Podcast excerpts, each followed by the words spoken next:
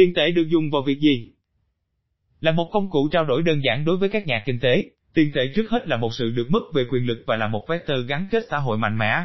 Các đường nét của nó không ngừng tiến hóa theo thời gian, để trở nên mờ nhạt với sự tài chánh hóa nền kinh tế. Một, Tiền tệ là gì và ai tạo ra nó? Tiền tệ đóng vai trò then chốt trong hoạt động của các nền kinh tế và của các xã hội. Vì vậy làm chủ được việc tạo ra tiền luôn là một sự được mất mang tính quyết định. Những khía cạnh khác nhau của tiền tệ không dễ để định nghĩa tiền tệ, bởi vì nó có nhiều chiều kích. Trước tiên, đây là một tài sản riêng theo nghĩa, giống như các hàng hóa khác. Nó là đối tượng của cung cầu và việc nắm giữ tiền có một cái giá. Trong trường hợp này đó là chi phí cơ hội, cái giá của điều mà nó không mang lại. Cụ thể là lãi suất được trả cho những khoản đầu tư với thanh khoản thấp hơn và rủi ro hơn đối với một số tiền tương tự. Nhưng tiền tệ cũng là một sản phẩm công cộng hay tài sản tập thể, bởi tính sẵn có của nó, khả năng lưu thông của nó và tính bảo tồn giá trị của nó là điều cần thiết để các giao dịch thương mại hoạt động trơn tru. Như vậy, việc sử dụng tiền thuộc phạm vi lợi ích chung. Vả lại, bản chất tập thể này cũng biện minh cho sự quan tâm của các chính quyền đối với tiền tệ khi quy định các tác nhân tạo ra nó.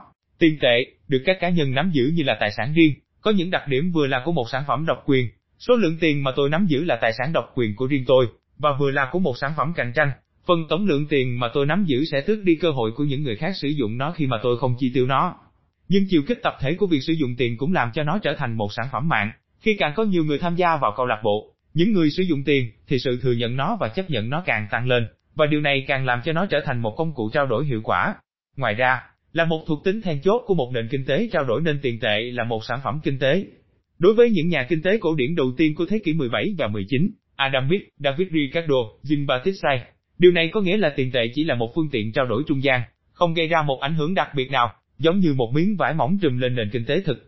Quan niệm này được gọi là sự trung tính của tiền tệ, trong một thời gian dài chiếm ưu thế độc quyền trong giới các nhà kinh tế.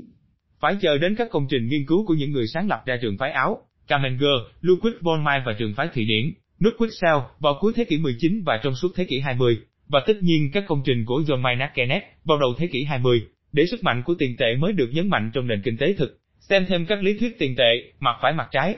Keynes nói, người ta nắm giữ tiền, không chỉ để thanh toán các giao dịch trao đổi trước mắt, mà còn là một biện pháp cẩn trọng hay chờ đợi những cơ hội đầu tư tốt hơn, khi lãi suất sẽ tăng cao hơn.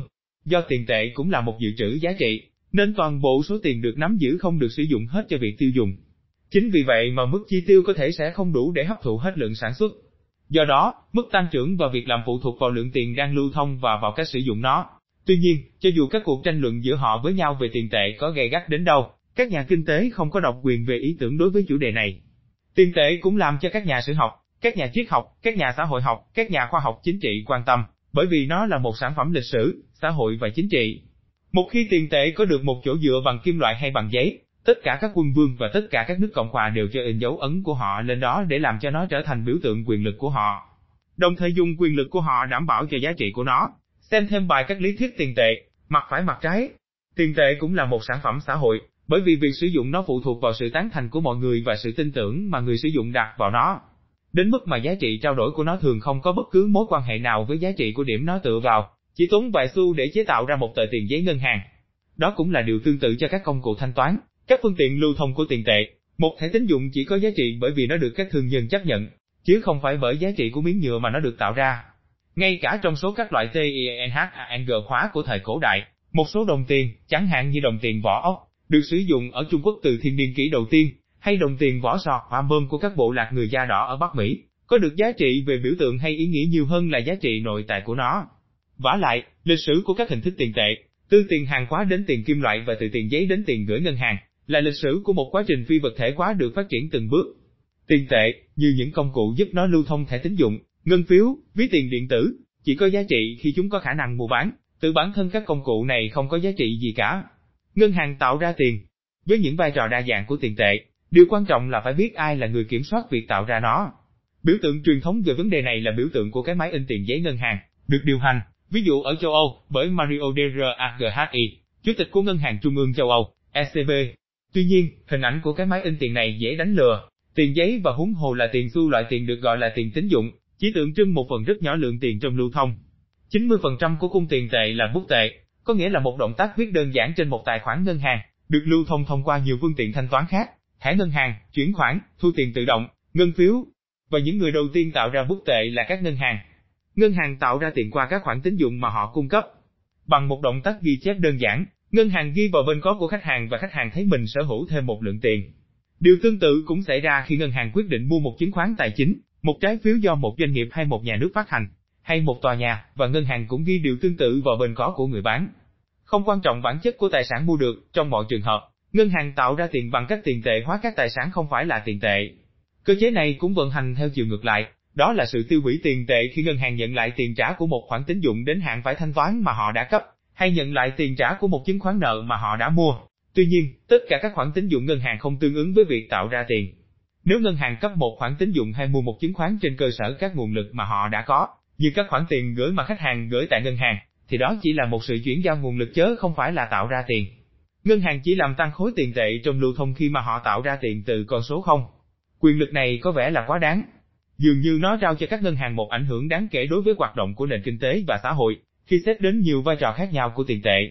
Nhưng nếu các ngân hàng có được quyền tạo ra những nguồn lực cần thiết cho hoạt động của họ, điều mà không có tác nhân kinh tế nào khác có thể làm được, thì cái quyền tạo ra tiền nói trên bị hạn chế. Trước tiên, quyền này bị hạn chế vì một khi khoản tín dụng được cấp, doanh nghiệp hay cá nhân thụ hưởng sẽ chi tiêu số tiền có được, số tiền này sẽ chạy vào tài khoản của một ngân hàng khác. Tùy theo các giao dịch mua và bán của toàn bộ các tác nhân kinh tế, một số ngân hàng sẽ nhận được nhiều tiền hơn so với số tiền chạy qua các tổ chức tín dụng khác, và một số ngân hàng khác thì ngược lại. Lúc ấy, thanh khoản sẽ được giao dịch trên thị trường liên ngân hàng, có nghĩa là giữa các ngân hàng với nhau. Đối với những ngân hàng nào có yêu cầu, thì giao dịch sẽ chịu một phí, mức phí này sẽ làm giảm lợi nhuận của các khoản tín dụng và hạn chế việc tạo ra tiền. Đối với những ngân hàng có nguồn để cung, thu nhập sẽ được giới hạn bởi một mức trần, được gọi là lãi suất chủ đạo và mức lãi suất này do ngân hàng trung ương ấn định.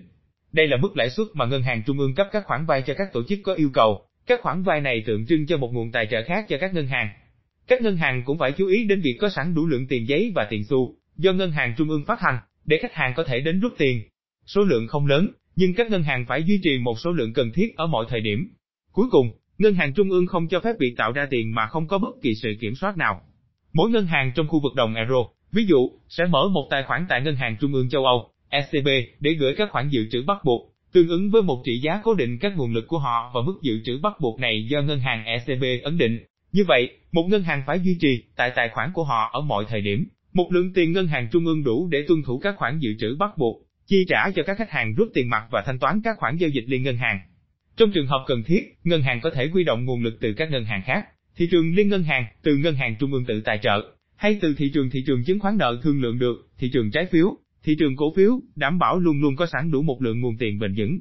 Vả lại, ngân hàng trung ương quy định trong khung hoạt động của các ngân hàng, phải đảm bảo một lượng vốn tự có tối thiểu bằng 10,5% tổng tài sản rủi ro của họ. Cuối cùng ai quyết định số lượng tiền? Do quy định ràng buộc về các khoản dự trữ bắt buộc, các ngân hàng bị hạn chế trong khả năng tạo ra tiền. Thực vậy, họ bị ràng buộc bởi lượng tiền mà ngân hàng trung ương để cho họ sử dụng, được gọi là cơ sở tiền tệ, có nghĩa là lượng tiền làm nền tảng để tạo ra tiền. Tại châu Âu, ngân hàng ECB quyết định mức cơ sở tiền tệ qua việc cấp nhiều hay ít tín dụng cho các ngân hàng và qua việc mua lại nhiều hay ít các tài sản tài chính, thường là các trái phiếu không có rủi ro được các nhà nước phát hành, các trái phiếu kho bạc. Như vậy, ngân hàng trung ương quản lý chặt chẽ lượng tiền trung ương mà họ phát hành, lượng tiền trung ương càng nhiều, thì các ngân hàng càng có nhiều cơ hội để tự tạo ra nhiều tiền tệ, và ngược lại khi ngân hàng trung ương hạn chế phát hành lượng tiền trung ương. Do đó, mỗi ngân hàng hầu như chỉ có thể cấp các khoản tín dụng theo tỷ lệ tương ứng với các khoản dự trữ của mình tại ngân hàng trung ương. Ngược lại, lượng tiền được toàn ngành ngân hàng cho lưu thông là một bội số của cơ số tiền, tiền giấy tiền gửi của các ngân hàng bằng tiền trung ương, được tạo ra bởi ngân hàng trung ương. Đây là điều mà các nhà kinh tế gọi là nguyên lý số nhân. Giải thích Hãy thử xem một ngành ngân hàng trong đó ngân hàng trung ương ấn định một tỷ lệ dự trữ bắt buộc là 20%. Con số này được lựa chọn để phục vụ cho ví dụ của chúng tôi, ít tương ứng với thực tế của khu vực đồng euro, nơi nó bằng 1% tiền gửi và phù hợp với Trung Quốc hơn, nơi mà chính quyền duy trì ở mức 16,5%. Giả sử một ngân hàng huy động được 1.000 euro tiền gửi.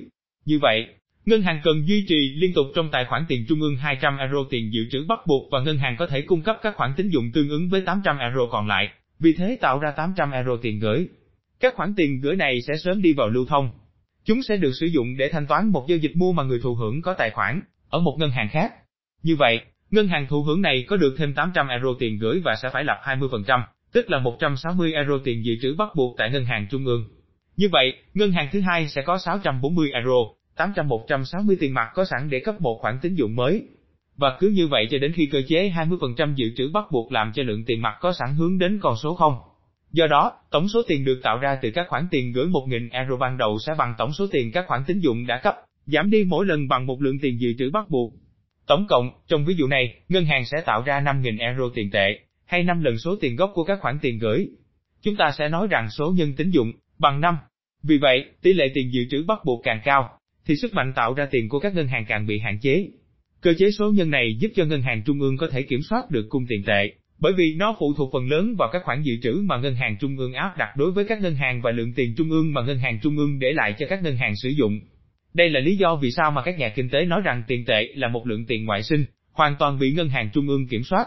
Tuy nhiên điều này khá thiếu thực tế, bởi vì các ngân hàng có thể vay tiền trung ương mà họ có nhu cầu từ các ngân hàng khác có mức dự trữ dư thừa.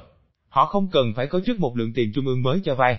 Họ cấp các khoản tín dụng rồi tự tài trợ, có nghĩa là họ sẽ đi tìm lượng tiền trung ương mà họ có nhu cầu để đáp ứng các quy định ràng buộc. Trong trường hợp này, các ngân hàng tạo ra lượng tiền mà họ mong muốn để đáp ứng mức cầu tín dụng của khách hàng và tiến hành điều chỉnh cơ sở tiền tệ sau đó. Trong sơ đồ này cung tiền tệ không còn là bộ số của cơ sở tiền tệ, mà chính là điều ngược lại. Cơ sở tiền tệ bị phân chia bởi lượng tiền được các ngân hàng đưa vào lưu thông. Lần này một cơ chế như vậy được gọi là số chi tín dụng. Trong sơ đồ này, tiền tệ mang tính nội sinh, bởi vì nó phát sinh từ một cầu riêng của hệ thống kinh tế. Các doanh nghiệp và các cá nhân có nhu cầu về các khoản tín dụng từ ngân hàng hoặc phát hành chứng khoán để các ngân hàng mua lại, chứ không phát sinh từ ý muốn của ngân hàng trung ương. Trong một hệ thống tạo ra tiền như vậy, khả năng kiểm soát tiền tệ và từ đó khả năng điều hành một chính sách tiền tệ của ngân hàng trung ương bị đặt thành vấn đề. Tuy nhiên, việc ngân hàng trung ương vẫn nắm giữ được quyền kiểm soát số lượng tiền và các phương thức tự tài trợ. Ngân hàng trung ương quyết định mức lãi suất chủ đạo, ảnh hưởng đến lãi suất mà các ngân hàng cho vay tiền lẫn nhau, cho phép họ duy trì được ảnh hưởng đến việc tạo ra tiền, mặc dù gián tiếp nhưng mang tính quyết định đối với hoạt động của ngành ngân hàng. Các giai đoạn khủng hoảng, như cuộc khủng hoảng tiếp theo sự sụp đổ của Lehman Brothers ở năm 2008, khi mà sự hoảng loạn làm cho các ngân hàng không cho vay lẫn nhau nữa vì lo sợ có một con nợ bị phá sản, cho thấy điều nói ở trên là có sức thuyết phục. Nếu không có tiền do ngân hàng trung ương cấp, hệ thống ngân hàng toàn cầu đã sụp đổ hoàn toàn. Các biện pháp can thiệp của ngân hàng trung ương để cung cấp tiếp thanh khoản cho các ngân hàng đã lên đến mức khổng lồ và thậm chí chưa từng có tiền. Lệ, các ngân hàng trung ương đã cấp hàng ngàn tỷ DOLA cho các ngân hàng vay, trong trường hợp của ngân hàng ECB, hay để mua lại chứng khoán trong trường hợp của ngân hàng Fed. Điều này cũng củng cố lý thuyết về tiền tệ nội sinh, bởi vì các ngân hàng trung ương đã cố tăng hơn bao giờ hết cơ sở tiền tệ của họ, trong khi bản thân lý thuyết thì không tiến triển bao nhiêu. Liệu số nhân tiền tệ vẫn còn hiệu lực hay không? Câu trả lời sẽ có trong một vài năm tới, không loại trừ khả năng biến thái của nó là, nếu tiền tệ trung ương không còn khả năng duy trì tỷ lệ tiền tệ thích đáng lưu thông trong nền kinh tế thực, thì sẽ có khả năng tìm lại sự giảm tốc tiền tệ thực sự trên các thị trường tài chính, để hình thành các bong bóng của ngày mai.